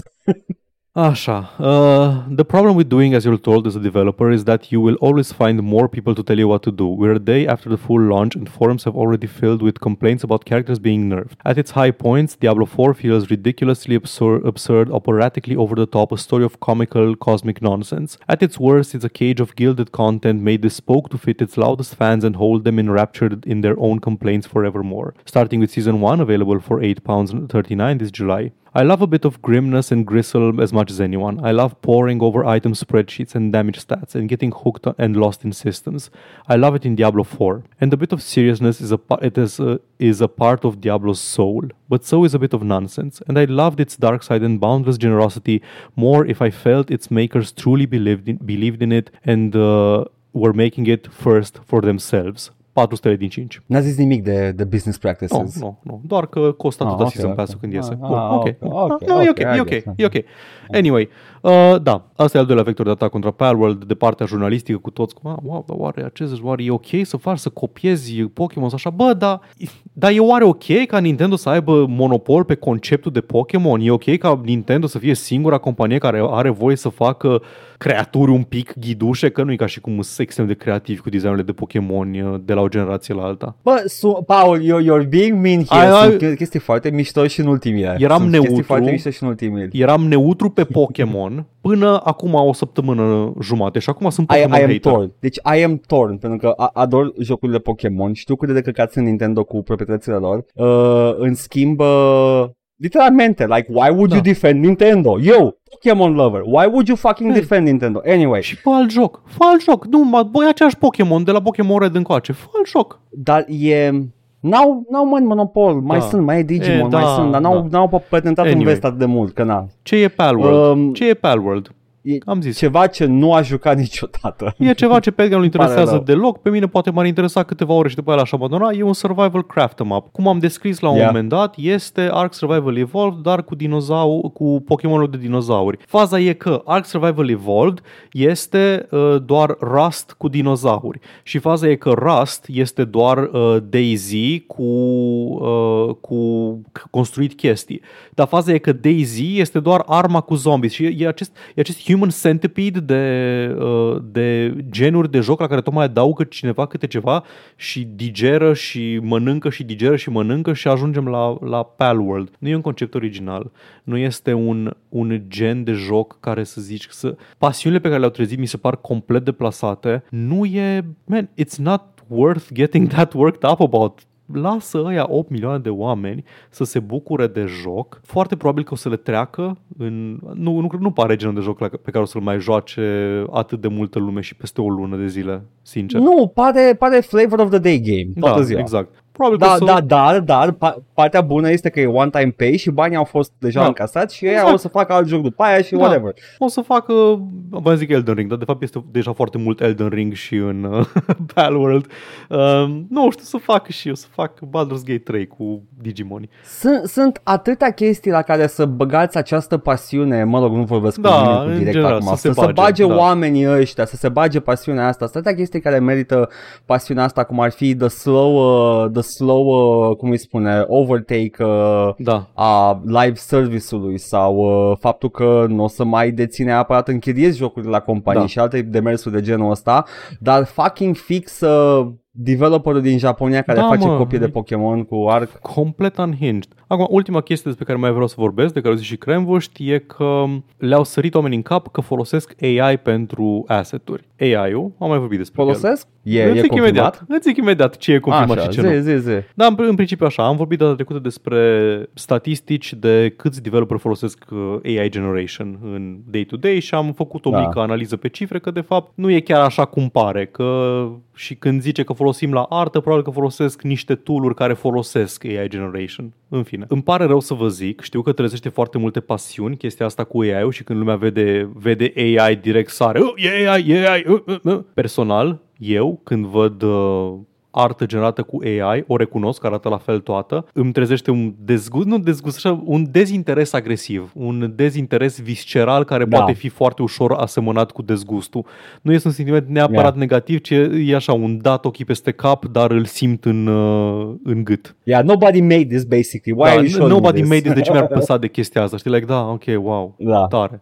AI. uh. Dar mm. sunt oameni care turbează efectiv. Văd AI și e gata în pui mei. E, sunt gata să facă război cu persoana care a postat AI-ul, sunt gata să facă război cu persoana care a generat AI-ul, care a făcut promptul, care ce vrei tu. Am văzut-o cu rezultate uh, amuzante când a făcut Wizards of the Coast și acolo a fost complet îndreptățit pentru că nu doar că au făcut chestia aia cu AI, dar au făcut-o după ce au zis noi nu o să folosim AI și au zis nu, nu, nu, sunteți voi proști, asta este făcută de oameni, which is a bad look. O companie clădită pe artiști da. și artwork. How dare they?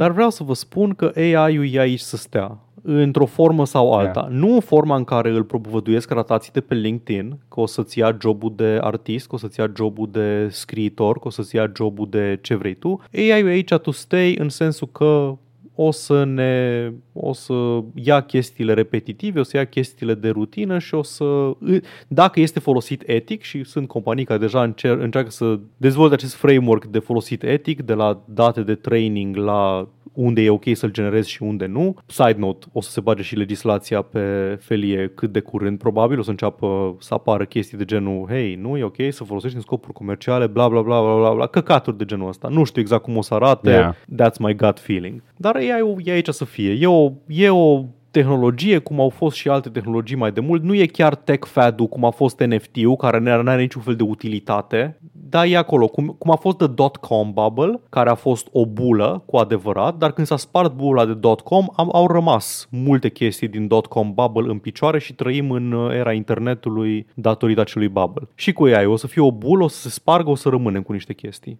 Și o să folosiți yeah. AI în viitorul vostru profesional, whether you like it or not și o să trebuiască să like it, că aia e. Um, That being said, that nu being cred said, că jocul ăsta folosește AI. Ba da, Edgar, like, pentru că vreau să citesc, uh, vreau să citesc uh, titlul de BBC Gamer, că este foarte bun. AI Palworld accusations are currently based on Vibes, a social deduction game, and the CEO's past tweets about machine-generated fake-emon. În principiu, oamenii s-au luat după câteva okay. cues din astea. Deci nu s-au uitat la modelele din joc să zică ăsta arată AI generated. Nu, nu, nu, nu. Au zis I kind of get the feel că e generat de AI, ergo sunteți satana și trebuie să fiți arși pe rug și trebuie să vă hărțuim că așa, așa existăm noi pe internet în zilele noastre. Nu, în principiu e în felul următor. Deci, uh, developerul a negat complet că au folosit AI la, la generare, au zis că e instructor pentru artiștilor să zici chestia asta. În afară de vibes, care nu pot fi uh, disputate, Vibes of Vibe, avem un felul următor. CEO-ul, da, de la Pocket Pair a pus la un moment dat pe Twitter cu wow, wow, uite ce interesant, poți să generezi cu acest tool chestii care arată ca Pokémon și a pus pe da. Twitter da. niște poze. Mai de mult, fără legătură cu okay. Palworld. Și faza cea mai mișto este că, într-adevăr, știi că acum am vorbit săptămânile trecute că Steam uh, a dat voie la jocuri cu AI, cu anumite condiții pe platformă. Și unul din jocurile de la Pocket Pair e un joc care, într-adevăr, folosește AI Art. Hai să-ți spun okay. cum folosește AI Art. Se numește, am uitat, cum? stai să văd exact titlul jocului.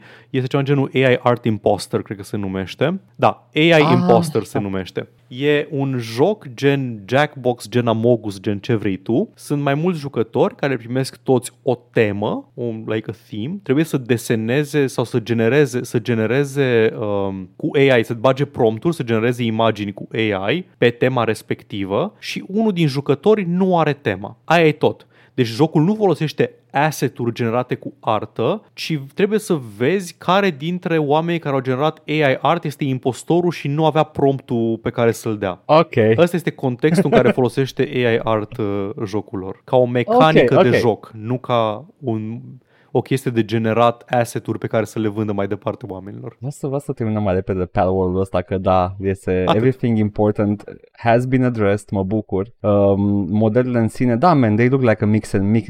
Basic, au luat Pokémon și au mix and match cât să fie să acopere legal. Da, da. E, e, e, o chestie făcută, făcută fără neapărat, nu neapărat o, o piesă de artă, ci un joc, e un produs. Exact, da, man, da. ca multe așa alte e, jocuri. Da, așa da man, are, are, are, are succes, are succes. Yep, yep, e un flavor of the day. Yep, whatever. Am vorbit nu așa e motiv să te ataci. mult despre Palworld pentru că este My Roman Empire, My Pillars of Eternity. Săptămâna asta m-a enervat foarte mult. Ce vreau să zic este că uh, acum o lună n-aș fi zis chestia asta, dar am văzut-o cu ochii mei Uh, sunt pe un grup de Facebook, am o vârstă, uh, sunt pe un grup de Facebook uh, în care uh, people believe uh, AI art is real art, se numește grupul de Facebook și oamenii dau share la uh, momente în care oamenii chiar cred că o piesă de AI art e mm-hmm. actual art sau poză sau chestii de genul ăsta și acolo pe grupul ăla am observat că în proporție de peste 50%, n-am stat să calculez exact, dar peste 50% people can't tell when people are fooled by AI da. art or not, nor do they know what AI AI art is, sunt 7000 de exemple de AI, de, de actual photographs, actual artwork,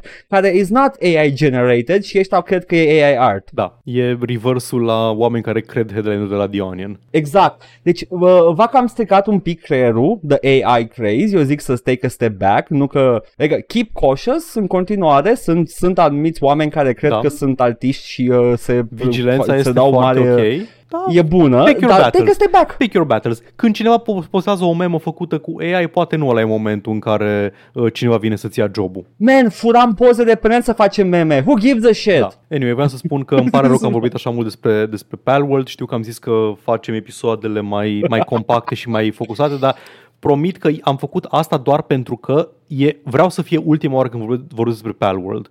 Dacă nu apare ceva Mm. exploziv despre Palworld în săptămânile următoare, ai că atât. Astea sunt toate gândurile mele despre Palworld. V-ați pierdut mințile. Nu voi, v-ați, voi, societatea. O, așa, general, da. Uh, este, uh, de fapt, Paul, ai fi sincer, am vorbit pentru SEO, pentru că e subiectul Oh, zilei. și asta. Bun, haideți să trecem la altceva. Repede Da. de tot. Uh, avem uh, The Other Flavor of the Year, se pare. Uh, zi, Paul. Ok, vreau să vorbim întâi doar despre aspectele importante ale acestei, uh, acestor știri. Uh, O să Da. încep cu...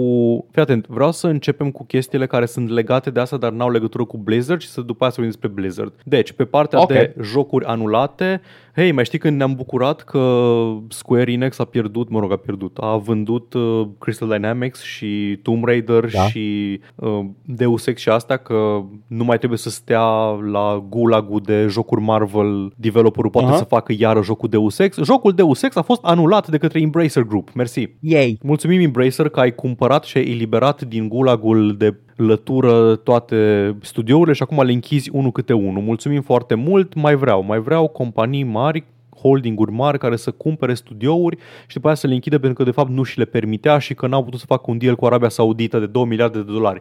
Mulțumim, super tare. Nici Allegedly. Allegedly. La, cred că o scris cineva pe Discord. Sincer, pentru mine deja era anulat jocul ăsta după Mankind Divided când au început să lucreze la Marvel's Avengers, un succes răsunător.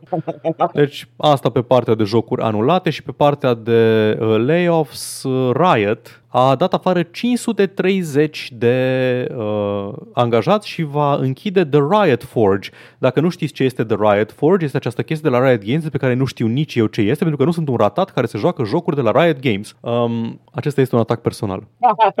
Au, Uh, da, țitul. au, au, dat afară, au dat afară 530 de angajați, 11% din uh, totalul forței de muncă. Aparent nu merge modelul de business, hai să facem genul de joc popular al momentului, dar să fie gen al nostru. Să facem Counter-Strike-ul nostru, Dota-ul nostru, am mai vorbit că da, League of Legends e mai vechi ca Dota, știu, I know, în fine, știți voi. Și Nu e adevărat, uh, uh, Legends e mai nou ca Dota, what are you talking about? autocesul nostru și mai vechi ca Dota 2, dar mai nou Ah. ca Dota originalul. Anyway. Riot Forge este, este uh, divizia lor de jocuri, de cum ar fi uh, incubatorul de idei și de Ah, chestii, ok. de wow, jocuri wow, micuțe. wow, wow, Ăla incubatorul era, de ăla idei e era. gen, uh, a, uite un joc popular, hai să facem și noi unul.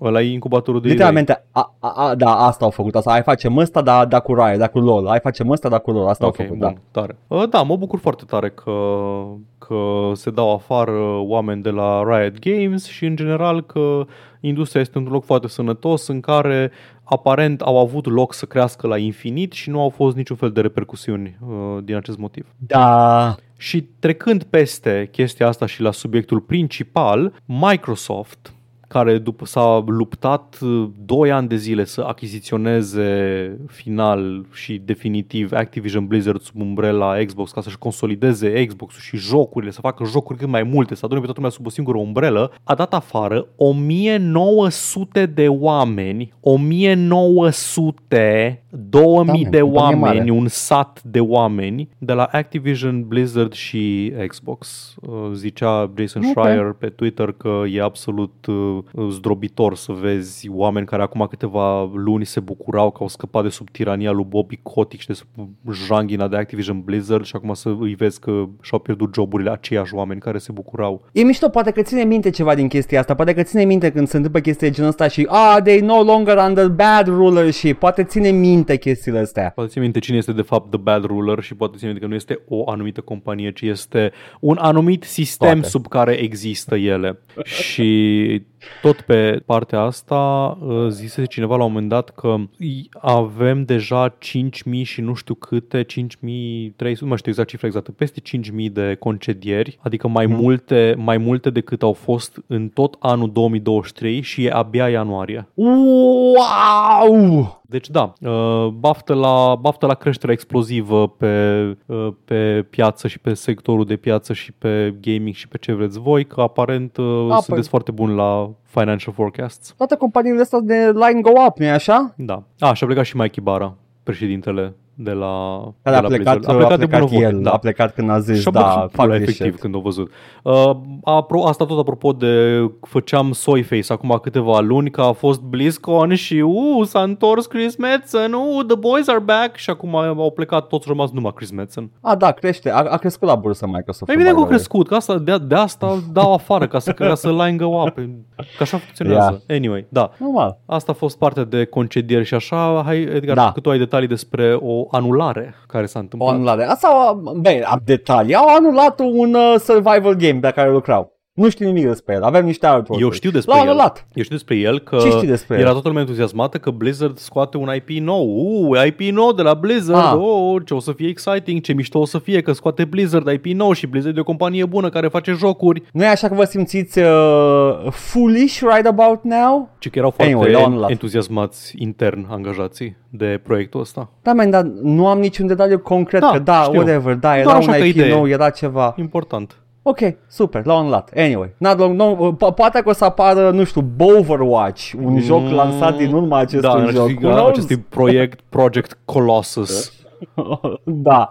Uh, dar deci, pa- partea cea mai bună din toată chestia asta cu concedierile este că un angajat concediat uh, a, a văzut, uh, a făcut limonadă din uh, lămâile oferite concedierii și și-a luat fucking 10 ani de WoW pe banii companiei și a băgat codurile de un an gratis, basically. L-a băgat pe toate când a văzut că se concediază lumea și a plecat cu 10 ani de WoW gratis până în 2033, care este, man, man știi ce este? Este beauty is in the eye of the beholder. Eu nu văd beauty aici, dar you know, good for him. Am avut câteva gânduri în conflict apropo de chestia asta. Primul era că mi-am amintit că la un moment dat au primit ca parte a unui severance package sau ceva de genul ăsta, au, pri- au primit Blizzard Bucks angajații, că That's hei, vă fucking- dăm ăla afară, dar puteți să vă cumpărați skin-uri de pe magazinul Blizzard în loc Doamne, de that, severance. that's, cumva e mai rău decât Company mai Bucks, rău. să iei Blizzard Bucks. Da, e mai rău. Și ăsta care și-a luat 10 ani de WoW, ok, like, fiecare se disează cum vrea, știu oameni care joacă World of Warcraft, sunt oameni care e, e comfort game, e whatever, fiecare joacă din motive proprii. Eu personal nu pot să mă identific deloc cu sentimentul de a mă bucura că pot să mă joc în continuare jocul făcut de compania care m-a dat afară. Poate sunt eu a petty little bitch, dar dacă m-ar da afară, n-aș mai vrea să aud de compania aia în viața mea și aș vrea să le fac rău în orice mod posibil, uh, financiar și nu numai. De care e chestia, Paul? Este că uh, ai, ai, ai într-adevăr, ai dreptate și tu, că e jocul companiei, dar jocul de fapt e făcut de oameni ca el. Da, absolut, absolut. Așa este. Deci, deci poate, poate că el privește altfel, nu știu. Deci, Așa uite, este, acum da, luăm uite, la e om. munca pe care au făcut-o colegii mei, sunt de acord, dar în același timp Da, este there you go. produsul, este produsul, este produsul. companiei. Dar el nu dă bani companiei. da, el nu mai el dă a bani, că primit și-a moca. făcut rost. Da, doamne. Deci e, e un win. Da, e, pentru persoana asta e un win, absolut. Dacă vă place WoW și așa, more power to you, o să vă fac BlizzCax în continuare, doar dacă sunteți genul de persoană care îmi cântă mie în strună cu muie Blizzard și după aceea intrați înapoi în Blizzard Launcher. Cam aia e, uh, cam, cam, acolo, cam acolo trag eu linia la, la ipocrizie. Băi, Um, știi care e chestia? Știi care e chestia? Că, că și eu dau muie Blizzard, dar mă mai întorc la, la un StarCraft 1 care numai Blizzcrack. din Blizzard Launcher se Blizzcrack. pornește. Nici Blizzcrack. Păi da, man, dar l-am acolo. Blizzcrack. Dar da, e absolut, Asta este. absolut brutal și oribil. Îmi pare rău că se întâmplă chestia asta. Uh, mulți ani de zile, când făceam predicțiile pentru anul următor, eu ziceam se duce în cap o companie mare AAA pentru că am subestimat mulți ani la rând uh, reziliența sub capitalism a Da. companiilor ăstora mari. Nu știam că pot să rămână cu un singur angajat și să nu dea tehnic vorbind faliment, pot doar să tot, să-și tot taie din membre, să-și tot taie din membre, cât Da. timp rămâne un cap, nu pot să ducă în cap Nope. și mă dezamăgește au chestia mulți asta. bani. Au mulți. Dar da, e, Au, e haide să descumpănitor. Este, este. Facem asta de câțiva ani. Uh, ai putea spune și uh, vedem, uh, vedem the patterns, uh, vedem spirala uh, din Uzumaki, din uh, banda desenată Uzumaki și it's not a very happy feeling. Dar uh, hai să trecem la alte chestii, cum ar fi uh, complexul militar industrial, complet diferit de ce vorbim. Mhm. Marea Britanie face, promovează uh, armata proprie, bine, dacă îi poți spune armata, Uh, Au iară ceva prin pe... Africa de făcut sau... Ah, man, e o armată care mărșălește mai departe folosind uh, fasole, uh, da. fasole uh, fiartă, știi, și merg mai mhm. departe. Mm-hmm. Uh, promovează recruitment uh, folosind uh, Fortnite. Au, uh, au făcut o hartă specială și un video de promovare în Fortnite uh, în care basically e un recruitment ad cu tot cu joc și uh, basically l-au făcut pe cont propriu printr-un terț pentru că Fortnite îți permite să faci tu custom games în Fortnite. Ah, Roblox, ok. Dar uh, da, basically, uh, ca asta a devenit Fortnite, adică în caz că ai, ai pierdut, uh, nu, ai, nu știu, ai pierdut firul, Fortnite acum e și Roblox. Mă, mă miră că a durat așa mult tu. să devină și Roblox. Ok, ok. Uh, dar uh, faza este că a fost contactat Epic să se vadă legătura, pentru că, you know, e, e o chestie să îți folosești produsul tău ca să recrutezi oameni într-o armată, mai ales dacă nu e armata din statul în care faci parte. Uh, și uh, Epic a spus, we got nothing to do with this. Bun. Da. Nu numai atâta, dar, dar harta în sine e up for review, adică nici măcar nu e publică încă. They, they're just gonna keep it there for a while. În loc să facă și, cum... și probabil, de, probabil după chestia asta, probabil că nu o să mai scoată. mă gândesc. În loc să-și facă și ei propriul lor joc, cum a făcut uh, the US. Oh, the British Royal Army! Băi, știi ce? N-au bani englezii de așa ceva, adică n-ai... După uh, Brexit, cred și eu. America's Army costă bani, nu se face așa ușor. Uh, tot Dar, da. de, de e, chestii e, care nu mai au legătură mm-hmm. cu mhm. Europa. Uh, știi că UK. Eh? Uh, Tim da. Sweeney, uh, nu, nu e la fel de juicy nu e la fel de juicy ca data trecută sau ca datele trecute. Da, echipa Sweeney a zis iar o prostie și eu trebuie să urmăresc echipa Sweeney. Um, da. Mă rog, o prostie. Știi că a fost recent o chestie că Apple a fost obligat să își standardizeze practic cablurile, adică să nu mai... Da. să ai posibilitatea să bagi un USB-C în telefon ca să ți-l încarci, să nu trebuiască să ții cablu Lightning care era proprietar. Practic să fie toată lumea în rând cu lumea, să nu fii ca pe vremea, ca în 2002, când erai la cineva acasă și întrebai, hei, ai un încărcător de Nokia 3210? Nu, eu am dat un încărcător de Nokia 708. A, nu, no, fac, păi mi trebuie încărcător de Ericsson K508i și asta era lumea în care trăiam pe mm. vremuri și cumva e o problemă că, ne-am, că ne îndreptăm înapoi spre o lume mai standard. Anyway, um, a fost o chestie de la EU, UE că să aibă să fie compatibil cu USB-C, care și USB-C-ul are mai multe formate și el, deși arată la fel mufa în funcție de... Pentru scenariul tău normal în care vrei să încarci telefonul, probabil că merge orice cablu USB-C. Dacă vrei să faci, nu știu, să ți-l bagi în laptop, să-ți dai semnal video la telefon, probabil că trebuie unul mai șmecher. În fine, e, e mai complicat. Nu e la fel de complicat ca a avea un complet alt cablu de încărcare la telefon, dar e mai complicat decât ar trebui să fie în continuare. Și Apple a zis, bine, ne conformăm acestei decizii, dar o să facem ca Unity și acum trebuie trebuie să plătiți o taxă pe instalare, că suntem noi peti și că uh, plătiți taxă pe instalare pentru, pentru aplicații. Apple poate să fie o companie normală? Nu. For a change? Nu, nu, nu poate. Okay. Nu poate. A avut fost încă o chestie. A, că ați zis tehnic vorbind că uh, doar pe iOS, pe, pe uh, nu știu ce formulare a fost că pe iOS trebuie să facem uh, chestia cu third party apps, dar vezi că iPad-ul folosește uh, iOS M, care e altceva, deci pe iPad nu suntem obligați să facem chestia asta și uh, pe iPad nu o să fie aceste căcaturi. Anyway, căcaturi de genul ăsta, Apple just doing Apple shit, în loc să hai să ne aliniem cu toții să, să fim ok. Uh, și Tim Sweeney a zis uh, că e a load of bullshit sau ceva de genul ăsta. Anyway, a zis că uh, modul în care se comportă iOS acum în UE este hot garbage. Practic s-a agățat și el de uh, valul ăsta de, de backlash împotriva Apple în urma deciziilor de tip uh, vrem să fim Unity, vrem să fim nu știu ce și a zis că nu, uh, da, uh, uh, și eu, și eu sunt anti-Apple, să știți, și eu sunt anti-Apple. Investiți în compania mea. Da, man, ok, we get it. You hate Apple. Everybody hates Apple. It's not trendy anymore. It's just facts. Uh, Anyway, ok, Sweeney. Atât, la nimic Juice, e doar Tim Sweeney care iară, uh, uh, Apple, și eu, și eu, și eu. Oh, ac- acum o să fie căpușă de capital social de pe urma absolut, astea? Absolut, like de figure. O, o, să fie, o să fie, știi ce o să fie? O să fie genul ăla de om care postează uh, imagini cu pinguinul Linux zdrobind uh, PC-ul cu Windows, like știi oamenii ăia care aveau, care erau și cu drăcușorul Red Hat, ok. Ăla o să fie Tim Sweeney, like genul ăla de om. Ah, oh, avem copertă. Ah, easy. E Tick Sweeney. Oh my god. E Tick Sweeney. E Tick Sweeney. Tick Sweeney, let's go! Anyway, mai avem o singură chestie și am și un uh, a point Te rog. to make about this. Uh, Promit eu că nu și mă mai Lenuțe bag. Despre Dragon. Dragon's Dogma. Dragon's Dogma îl știm cu toții, e jocul ăla pe care nu l-a jucat nimeni, dar îl știm, îl știm. Ok, bun, gata, Shade uh, Throne. Chiar vreau să joc Dragon's Dogma, I don't wanna throw shade. Pare, at it, pare dar e ok. like my kind of game de, de când l-am văzut prima oară. Pa- Pare și my kind of game din ce, din ce reiese, dar hai să vedem. Creatorul uh, Dragon's Dogma, în caz că nu știți, Dragon's Dogma, Dragon's Dogma nu e din vid, e creat de uh, e, creative directorul e Hideaki uh, Itsuno, uh, care poate că nu-l știi, dar îl știi pentru că i-ai jucat Devil May Cry-urile. Ah, ăla. E ăla. Uh, și a, a avut tot timpul acest proiect de pasiune să facă un RPG și uite că până la urmă i s-a oferit o șansă și acum o să aibă și sequel.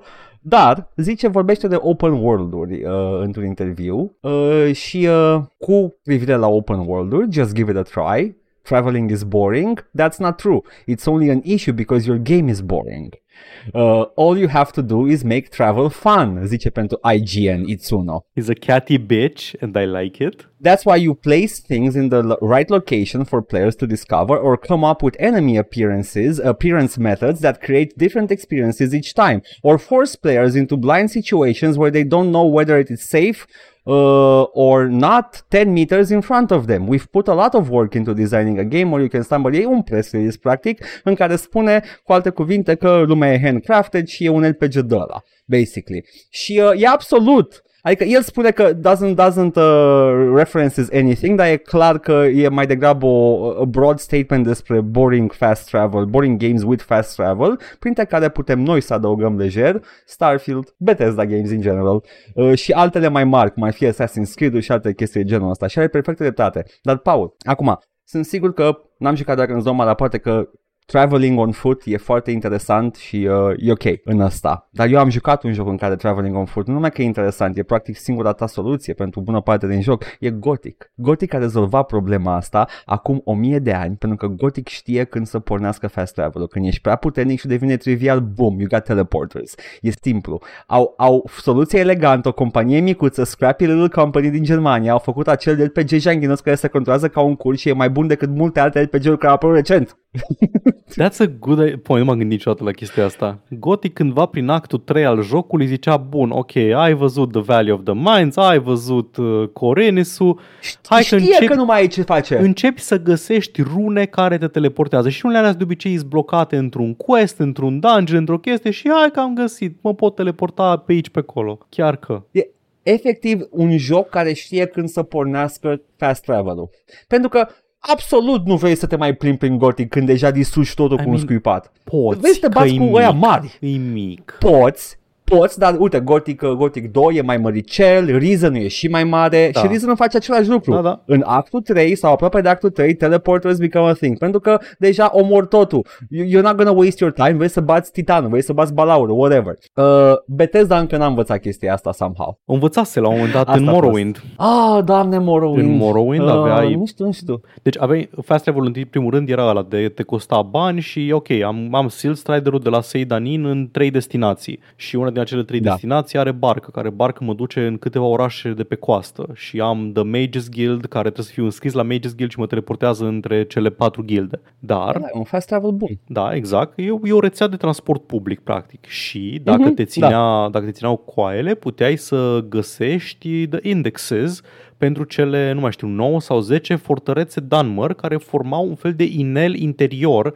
pe la mijlocul, i- dacă vezi insula ca trei cercuri concentrice, e undeva pe mijloc, pe cercul din mijloc, aveai o rețea de uh, fortărețe abandonate care aveau pe acoperiș fiecare câte un teleportor. Și te teleportau lângă niște puncte de interes și alea. Și le trebuia să le găsești efectiv, să găsești indexul. Unul era în biblioteca cuiva în Vivec, una era păzită nu știu unde, una e într-un dungeon. Paul, tu activ faci rău podcastul ăsta cu ce spui tu acum, pentru că nu faci decât să mă faci să mă joc Morrowind și o să fie a whole thing și iar nu mă mai joc Alan Wake 2 până nu termin Morrowind. I hate you. Da, da, da, absolut, absolut se întâmplă chestia asta și uh, it's just like, da, man, are dreptate, are Da. dreptate uh, Hideaki Itsuno. E un mod Are foarte dreptate, catty în care Uh, s-a e- exprimat. E, este, este, este un, poate că e și traducerea, I don't know, man, e vorbesc Posibil. în japoneză, you Da. know.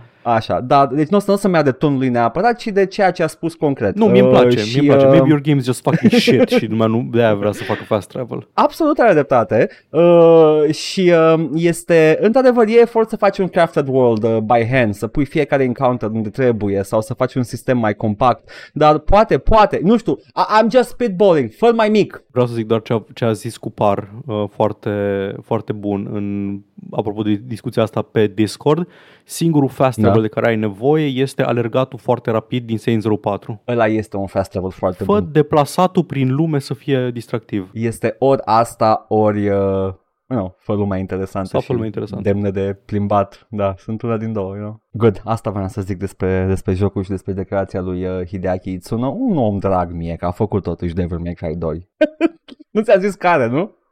A, e chiar doi, doi, doi singuri pe care l-a făcut? Nu, nu, a fost chemat la 2, dar a ok. fost a whole development thing și omul a spus I will not let Devil May Cry 2 be my legacy și a făcut 3 După aia. Respect. Respect. Uh, da, Paul, asta a fost săptămâna asta cu știrile. Uh, s-a discutat subiectul hot topic moment uh, of the day, of, of the hour, uh, dar noi ne jucăm chestii pe Twitch uh, și ce ne jucăm săptămâna asta? Cred că mai bag o cheie la Orcs Must Die, dar de data asta cred că bag doi Cred că, cred că m-am cam lămurit cu primul Orcs Must Die. Nu știu dacă mai descoper ceva foarte important până pe final.